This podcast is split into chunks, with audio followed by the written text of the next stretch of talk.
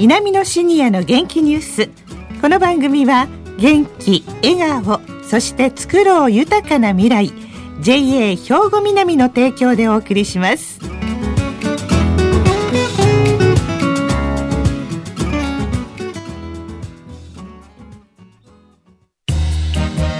皆様の元気生活を応援する JA 兵庫南、近畿最大級の農産物直売所にじいろファーミン。おすすめは JA 兵庫南エリアの新鮮な地元農産物。にじいろファーミン。皆さんおはようございます。藤原まさみです。南野シニアの元気ニュースの時間です。今日も兵庫県の高齢者大学南野学園の元気なシニアの皆さんが気になったニュースや話題を取材し、ラジオを聴きの皆さんにお伝えいたします。今回は南野学園ラジオ放送サポーター C 班の方々に来ていただいております。それでは自己紹介からお願いします。おはようございます。渡瀬久夫72歳です。小西真知子68歳です。栗山信夫68歳です。はい、よろしくお願いします。さあ、今日は何を伝えていただけますか、渡瀬さん。はい、今回でボタニカルライフの11回目です。はい。今回は田島高原植物園です。はい。上町村岡区、旧村岡町にあるんですが、9月16日に訪ねてきました。その報告になります。はい、上町村岡区まで、いやまた遠くまでいらしたんですね、小西さん。はい、田島高原植物園の園長、田丸明人さんにインタビューしてきましたのでお聞きください。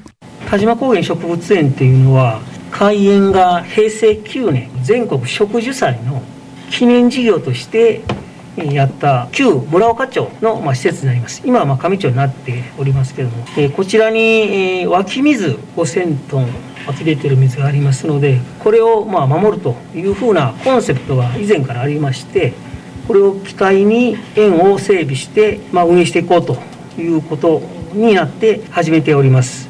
広さが17ヘクタール、甲子園球場4つ分ぐらいですね。で、標高が666メーター、東京のスカイツリーより高いところにある。それで、田島独特のこの環境を見れるというふうなところで、いろいろな先生にご指導していただいて、開園したということになっております。そうなんですね。お水を守るために作られたということで、9月16日に行かれたんですか？栗山さん、どうです？写真とか撮れました？はい。植物はですね、はい。お宝草やバイガモは取れました。バイガモ、これね、綺麗ですね。水の中にね、白いお花を咲かせます。はい。小さい小鳥がいたんで、カメラで狙ってみたんですけども、はい。動きが早くて、取れませんでした。ああ、それは残念でしたね。いや、なんか植物園というよりも森の中っていう感じがするんですけれども、小西さん。はい。自然の傾斜や湧き水の流れをうまく利用していて、手を入れていないように見えるんですが、はい、とても綺麗でした。途中のテラスに椅子が置いてあったりして、森林浴にぴったりでした。続いて、ここのシンボルについてのお話です。はい。草木合わせて1000種類以上の植物あるんですけど、ここは何といってもカツラの木ですね。和知の大カツラ、樹齢が1000年以上、ご覧になったと思うんですけど、すごいこう圧巻するような大きさと、この園の守り神、ずっと1000年以上見守り続けてたというそのもの自体をやっぱこうちゃんと見ていただきたいなと思いますね。このカツラっていうのは何かこう特徴のある木なんですかね。何に使われてるかというと、碁とか将棋の盤に使われてる、すごい硬いですか、すごい硬いですね。ほんで木こっていって、親から細いのが出て、でだんだん分散するような形の木ですね。でこちらの木も1000年以上と言いますけど、木の元が1000年以上してるだけで、上に登ってる枝はそんなのないですね。もうやっぱり何百年ぐらい親から子供が出てくる、親を土台にしてそれでも世代交代していくというか、そういう感じですね。はい。ここはまた真ん中にこの根のところに水が通ってますよね。そうですね。すごいですね。これもすごい不思議なことなんですけど、ちょうど6月初めぐらいまで雪解け水が方向側からずっと流れてきてますので、今皆さんがご覧になったのは半分の量なので、半分は別のルートに流れてます。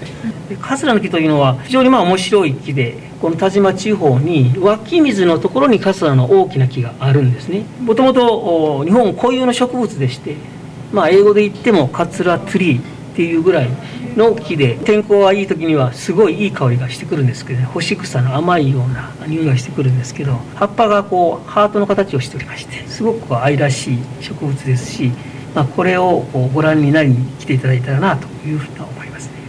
散策してる途中にちっちゃい鳥さんがいたんですけど、はい、鳥もですね100種類以上おるんですね。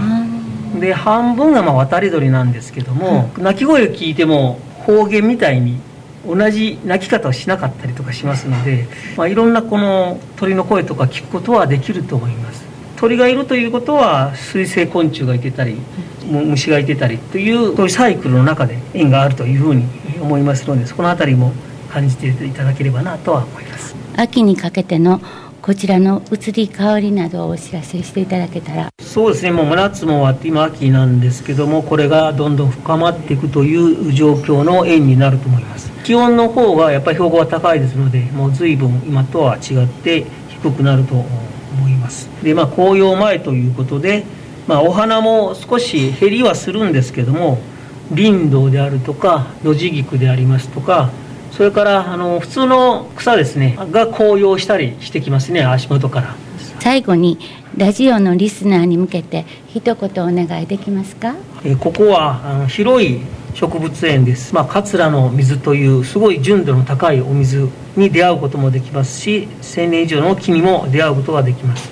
それ以外に散策する広い場所があります。癒しを感じていただくような園だと思いますので、ゆっくりグリーンシャワーであるとかマイナス4を感じながら散策して散歩していただければなというふうに思います。ぜひお越しください。桂の木、和知の大桂、和はなごむという字に池で和知、この大桂、でも樹齢1000年ってすごいですね。はい、ここのすごいのはですね、はい、大木の根元をトンネルのように水が流れているところです。はい。水の流れと大木ですから、インスタ映えのポイントですね。あ、これ写真撮ってきてくださいました。うわ、ほんと綺麗な水が、ちょうど大桂の根っこのところ、もうそこの下をくぐるように流れているんですね。そうですね。これパワースポットですよね、小西さん。パワースポットとは聞いてないんですけど、はい、はい。そんなに長寿の木なら、癒しのパワースポットと言えるかもしれませんね。はい。それ見てこられて、写真も撮ってこられましたが、むちゃくちゃいい笑顔をしてはりますね。皆さん。やっぱり、そんな笑顔になるっていうことは、やっぱりパワーもらってるんでしょうね。そうかもしれませんね。渡瀬さんもいい笑顔ですよ。もうこの湧き水も名前ついてるんですか？なんていう名前ですか、渡瀬さん。はい。桂の千年水というそうです。1日に5000トン湧き出るそうですね。すごいですね。はい。菌も少なくて、ほとんどなくて、年中水温は10度だそうです。ひんやりしてるんですか？はい。植物園の外に自動販売機が設置されていて、20リットルを100円で購入できるようになっています。売ってるんですか？はい。さすがですね、そのあたりね。この田島高原植物園っていうのは入場料とかいるんですか、小西さん。はい。入場料は大人500円ですが、1000円でお得な年間パスがあるそうです。はい。2回で元取れるって、そんな計算も、こんなね、自然がね、いっぱいあるところでね、そんな細かい計算してたらいけませんけれどもね。どうです？もう神様が住んでいそうな桂の木を見て。この木はですね、幹が、一周、いくらっていうような大木をイメージしたんですが、行ってみるとそうではなくて、親の上に子供の木が、育ってというような形で、上の方は意外と細いんですけども、木が束になって成長しているっていうような感じなので、なかなか特殊な感じがしたし、下の方に水が流れているっていうのはまあめったにありませんから、まあすごいところだなと思いましたね。なるほど。木だから根っこの部分、千年の樹齢の部分がお母さんお父さんなんですね。 そこにちっちゃい枝がどんどん成長していって上の方まで行くという。そうですね。やっぱりここまで皆さん歩いてこられるんですよね、小西さん。そうです。私たちも行ったんですけど、その大木っていう私の中ではイメージじゃなくて、もう本当に説明聞いてたら、人間と同じで、親のすねをかじって大きくなった大木っていう感じがして、もうなんか、本当になんか柔らかい、そのままスッて、なってる。大きな木。へえ、そう。いや、もっともっと伺いたいんですけれども、取材の感想をお聞かせいただけますか。まずは渡瀬さん。はい、今回は高原植物園という名称なんですが、田丸さんのお話では自然公園のような形になるよう努力をしているということでした。そのまんまを残しているということですね。はい、栗山さんは。はい、私はですね、はい、阪神間の人には遠いので、ここだけを訪問するのは難しいかもしれませんけど、新温泉町の帰りとかに立ち寄ってみるといいかなと思います。はい。今年もですね、11月末頃には閉園とのことです。もう雪が深くなってくるから、そこは閉めてしまうわけですね。そうですね。そしてですね、園内には小川が流れていて、足湯ならぬ足水のコーナーがありました。子供たちが自然を直に体験できる場所として大変良いところだと思いました。その後、昼レストランで但馬牛すき焼き定食を食べたんですが、非常に美味しくて満足しました。やっぱりね。小西さんは？はい、私は20年くらい前に娘と一緒に木の殿堂まで来たことがあります。はい、すぐお隣にね、こんな素敵な植物園があるとは知りませんでした。はい、その時はね、道のりが遠くてとても大変だったんですが、今は綺麗な道路がついていてとても早く行けます。はい、初めて出会ったバイカモの花がとても可憐で可愛かったです。自然の中をゆったりと散歩できるので、また行ってみたいと思います。はい。というわけで今回は、このね、秋にぴったりの話題、ハイキングにね、行くのにいいかと思います。但馬高原植物園、上町室岡区にあります。この秋のいい時に行楽シーズンお出かけください。今日はどうもありがとうございました。ありがとうございました。皆様の元気生活を応援する JA 兵庫南、近畿最大級の農産物直売所にじいろファーミン。おすすめは JA 兵庫南エリアの新鮮な地元農産物。にじいろファーミ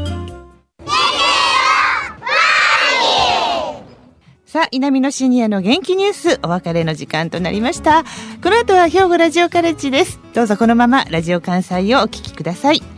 南のシニアの元気ニュース、この番組は元気、笑顔、そして作ろう豊かな未来、JA 兵庫南の提供でお送りしました。